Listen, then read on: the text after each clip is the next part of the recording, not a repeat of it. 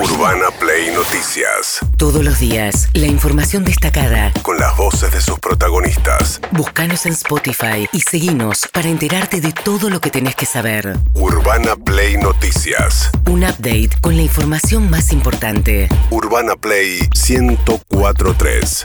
Una nueva experiencia.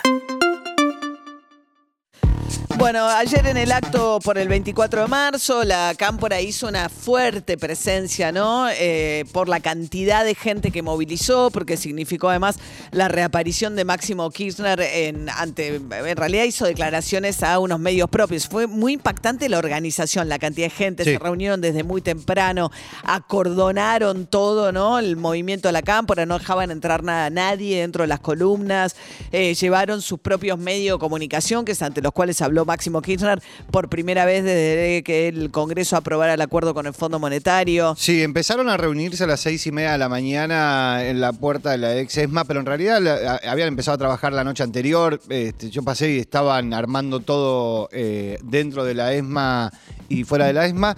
Lo, lo impactante fue no solo la organización, sino que transmitieron toda la caminata, absolutamente toda la caminata por el canal de YouTube. Anda Sí. bien la cámpora con los tweets. Sí, desde Ah, la... un, un canal propio de YouTube. Claro. Y Cristina Kirchner, el único tweet, la puso en redes sociales, eh, saludó a los que marcharon desde la exesma, específicamente a esa marcha en particular, ¿no?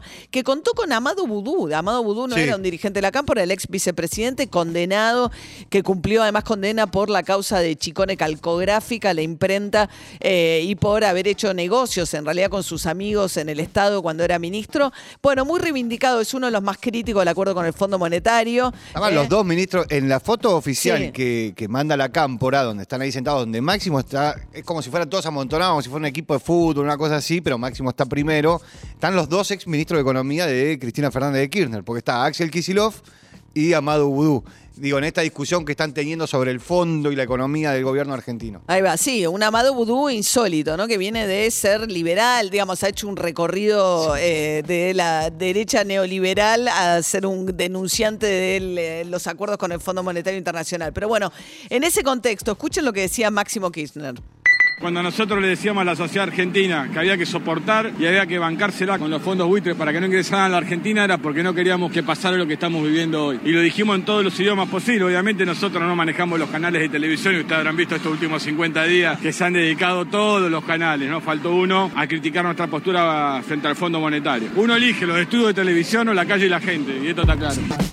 Uno elige los estudios de televisión o la calle y la gente, dice él, en la calle con la gente detrás de él, con la, los, dirige- los este, militantes de la cámpora atrás suyo. ¿Qué más dijo eh, Kirchner? Miren lo que dijo sobre los votantes porteños.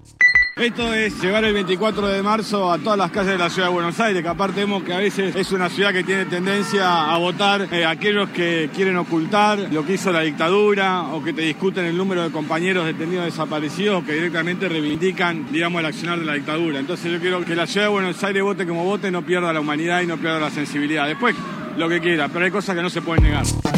Mete la ciudad entera, o sea, eh, y dentro de los negacionistas mete a todo el PRO, ¿no? Eh, que hay matices también ahí eh, dentro de esa discusión. De hecho, bueno, lo que él mencionaba era el funcionario Darío Lopérfido, que por haber dicho justamente y haber cuestionado la cifra de los 30.000 desaparecidos, termina siendo apartado del gobierno de Horacio Rodríguez Larreta, aunque Macri tiene un poco esa línea, ¿no? Sí, como en, en Ignora totalmente la fecha y las pocas veces que habla al respecto sin guion este, dice barbaridades. Cuando en algún momento festejar, o sea, el PRO como gobierno lo que hizo fue eh, reivindicar los desfiles militares para la fecha patria, algo que no sucedía desde la vuelta a la democracia. Entonces hay un sector del peronismo que dice, bueno, como hicieron eso, Sí, también es cierto que pasaron mu- mucho tiempo y las nuevas camadas Sí, son eh, obvio. camadas de las Fuerzas Armadas formadas absolutamente en democracia también, Sí, ¿no? obvio, Tampoco pueden cargar claro. estas Fuerzas Armadas con la mochila de lo que hicieron de los militares en la última dictadura. Pero hay mucha exageración. Sí. Digo, esta idea de Macri, vos sos la dictadura versus este, son todos negacionistas, toda la ciudad vota. Me, es- me parece que ayuda poco. Mientras tanto, Andrés El Cuervo Larrago, que es el secretario general de la Cámpora, durísimo también en contra del presidente Alberto Fernández. Todos entendemos que gobierna el presidente, que el titular del Ejecutivo es y toma las decisiones, pero también hay que tener claro que se llegó a este lugar por la conformación de un frente político donde no se puede excluir a ningún sector o de alguna manera poner el grito en el cielo que hay un sector que inclusive es voluminoso que se expresa. Entonces hemos sido extremadamente prudentes. Hoy creemos que el escenario es complejo, que nosotros tenemos que pensar en la gente y también tenemos que pensar en la fortaleza del espacio hacia el futuro. Bien, esto decía Andrés el Cuervo La Roca diciendo un sector voluminoso. O sea, la idea de la Cámpora era ayer mostrar músculo, mostrar nosotros somos un montón, somos el sector mayoritario o por lo menos uno de los sectores más importantes y nos quieren borrar de la coalición de gobierno. Lo que dijeron, nosotros no nos vamos a ningún lado, nosotros somos parte de esto. No, no nos podemos ir de algo que estamos, porque el frente claramente en su momento, el presidente está en un espacio político, o después jefe de campaña de de un espacio sacó cuatro puntos en la elección de la, de la provincia de Buenos Aires. Ahí eh, la chicana que le tira. Alberto Fernández fue jefe de gabinete de la campaña de Florencio Randazzo en la provincia, fue de candidato a la presidencia. Y él dice, sacó el 4% de los votos. Después lo fue a buscar Cristina Fernández Kirchner para que fuese el candidato, porque a ella, si bien tenía un caudal electoral muy superior al de Alberto Fernández, no le alcanzaba y no, iba, no hubiese logrado lo que logró incorporando a Alberto Fernández, que fue el acuerdo con el Frente Renovador con Sergio Massa. O sea, la verdad es que es un recorte bastante antojadizo de aquello que Alberto Fernández le sumó al frente de todos, porque le sumó posibilidades eh, que le abrieron, digamos. ¿Por qué toma esa decisión Cristina Fernández de Kirchner? Sí, bueno, eh, eh, Santiago Cafiero también formó parte de esa campaña con, con Randazo, digo. Hola, mamá. Vendría a ser todo el albertismo. Todo el albertismo. Mientras tanto, la Cámpora sacó ayer un video en el cual, bueno, asocia, por supuesto, el momento de la dictadura con un acuerdo de José Martínez de Oz, un ministro de Economía funesto, que además fundió a la Argentina este, y endeudó muy eh, con un acuerdo con el Fondo Monetario y estatizó la deuda privada y hacía una especie de parangón de aquel momento con este. El acuerdo que hemos logrado con el Fondo Monetario a nivel gerencial satisface plenamente nuestras aspiraciones, es lo que queríamos y lamento no poder decirles más ni darles ningún detalle al respecto por ahora, bueno, el acuerdo con el Fondo Monetario, una de las figuras más repudiadas, digamos, entre los civiles que conformaron la dictadura, eh, puesta en primer plano como planteando una suerte de paralelismo de aquella sombra que se proyecta sobre hoy. Martín Guzmán habló desde París y dijo que él creía también que la, política económica del de la, la, dictadura había sido funesta, por lo que provocó, pero ellos lo que plantean es, el fondo ya estaba cuando nosotros llegamos, no lo trajimos, lo que pasa es que llegamos a un gobierno después de Macri que había tenía un acuerdo con el fondo y no podíamos, o les parecía peor opción ir a un default, una que Es distinto. Es distinto. Es distinto. Bien, hoy debería el Fondo Monetario aprobar el directorio el acuerdo con el con la Argentina. ¿eh? Después de que lo aprobó el Congreso Argentina, falta que lo apruebe el directorio del Fondo Monetario Internacional. Urbana Play Noticias. Seguinos en Spotify. Mientras tanto, Nicolás Pino, el presidente de la Sociedad Rural Argentina, se refirió a una de las frases que recuerda los piquetes de la abundancia. ¿Se acuerdan? Plena disputa con el campo. Cristina Fernández Kirchner, cuando se movilizaron los ruralistas en contra de su gobierno, dijo, esos son los piquetes de la abundancia, las hojas un yuyito.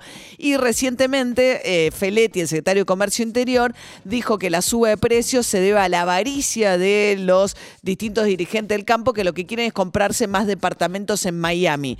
Y a esto le contestó de esta manera el presidente de la Sociedad Rural Argentina, Nicolás Pino la estupidez que dijo este hombre no vale la pena ni siquiera contestarle. Pero sí acordémonos, ¿se acuerdan allá en el 2008 cuando la señora presidente en ese momento hablaba del yuyito y cuando empezó el enojo del productor a manifestarse cada vez más en la ruta? ¿Se acuerdan que eso era el piquete de la abundancia por las 4x4? No entiende nada esta gente. La verdad, pasaron 14 años y seguimos hablando de lo mismo. Este tipo de dirigente como este señor Feletti lo que hace siempre es sacarse la culpa de la ineptitud del que no puede ser solucionar un tema pone culpa en el panadero, en el no sé qué, en no sé quién.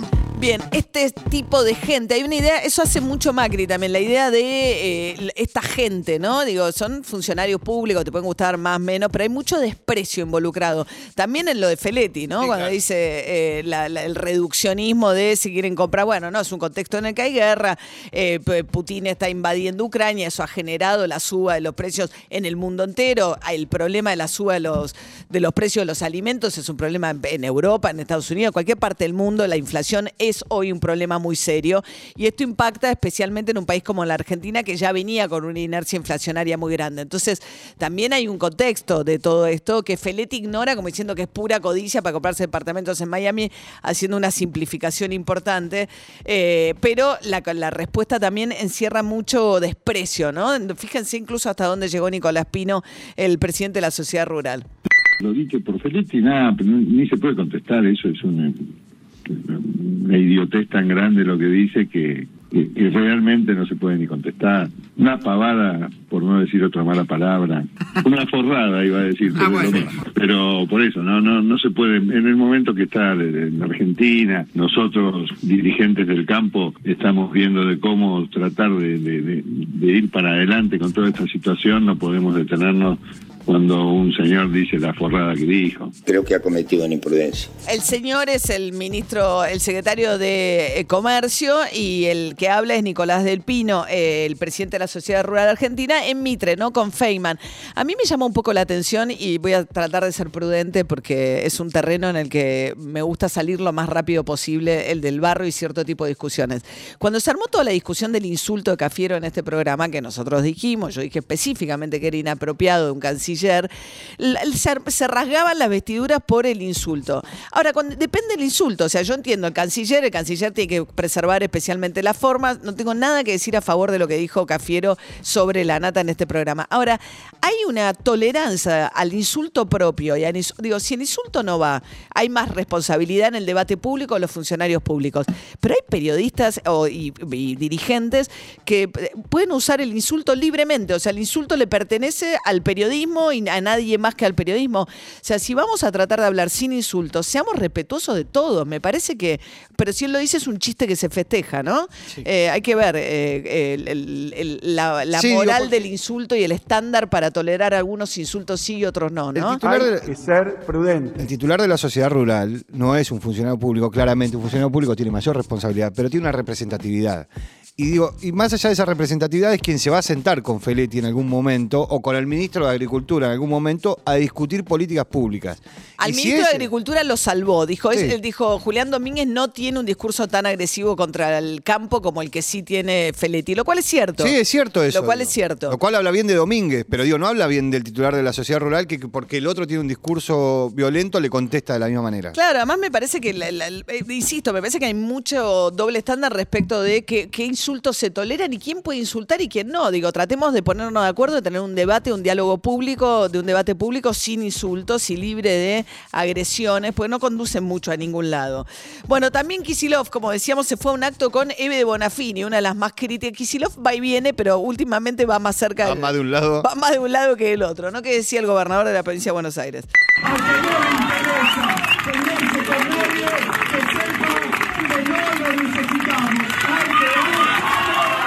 En un escenario con Eve Bonafini, que es muy crítica de Alberto Fernández, dice al que no le interese pelearse con nadie, que sepa que no lo necesitamos. Y estamos hablando de una semana en la cual, ¿cuál es el principal señalamiento que le han hecho a Alberto Fernández en la Carta de Intelectuales K? Que es moderado. que hace el moderado? No se pelea mucho con nadie, ¿no? La idea de que es un moderado, un tibio, un timorato y que finalmente produce parálisis. La verdad que hay un grado de tensión dentro del frente de todos ya muy expuesta, con sobre todo, y ahí me parece que es donde cruza el límite la cámpora respecto a la institucionalidad, ¿no? Y la figura del presidente. Debilitar de esa manera a Alberto Fernández o cuestión, tampoco le sirve mucho al frente de todos, ¿no? No, no. Suficiente trabajo hace la oposición, ¿no? Aparte me parece que tienen dos años donde eh, es- esa discusión va a estar muy presente y donde su- la mayoría en, los con- en el Congreso se les complica mucho. Y si ellos debilitan y se rompe internamente eso, van a quedar en minoría en el Congreso y se va a paralizar absolutamente todo. Además, la idea de un presidente que no decide, que no toma decisiones, que es tibio, ¿no? El grado de críticas que hay le genera también un vaciamiento de poder, Sí. o por lo menos eh, lo pone eh, Alberto Fernández en una situación de debilidad genera, autogenerada por los propios, ¿no? Más allá de lo que ellos puedan criticarle a cosas que no le gustan de Alberto Fernández. Urbana Play Noticias.